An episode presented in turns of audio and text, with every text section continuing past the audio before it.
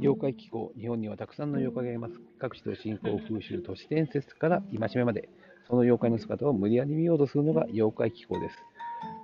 はい。ちょっと昔聞いた話で、ちょっと後から今調べても出てこないんですが、これを姫路城の話として喋らせていただきます。えー、妖怪天井なめでございます。えー、いつの間にか天井にシミができたり、えーしていることがあると、それは妖怪天井なめというものの仕業と言われました。えー、シミができたり、えー、クモの巣が払われてあったり、えー、そのようなことをするのがこの天井なめでございます。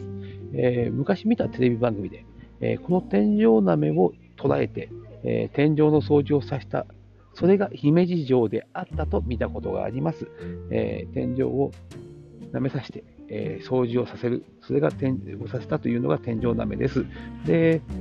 最近では、北郎の、えー、ゲーゲの北郎最新作の中で、えー、妖怪カビというものが現れて、えー、彼の胃液を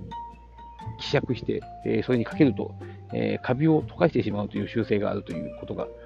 ありまして、えー、何せ皆さん、妖怪の設定は上書き保存でございますので、このような設定も増えている段階でございます。ですね、姫路城を見る限り、そのようなことがあってもいいと思いますし、えー、お坂部姫、えー、土地にいるその妖怪たち、大きな、えー、お城で、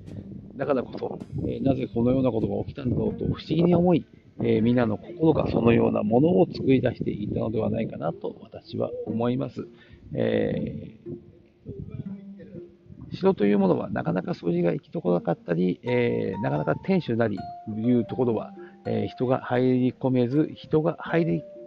込まない仕組みを作ってました。えあまり上の人たち、え身分の高い人たちがそこに入り込むと、え落城をするという伝説や不吉なことを、え皆さん考えていたようでございます。えその場所に、え何かがあると何かもののけの仕業なのではないかというふうに思ったというのがこの本質じゃないかなと思います。えー、ではまた明日、妖怪の世界でお会いしましょう。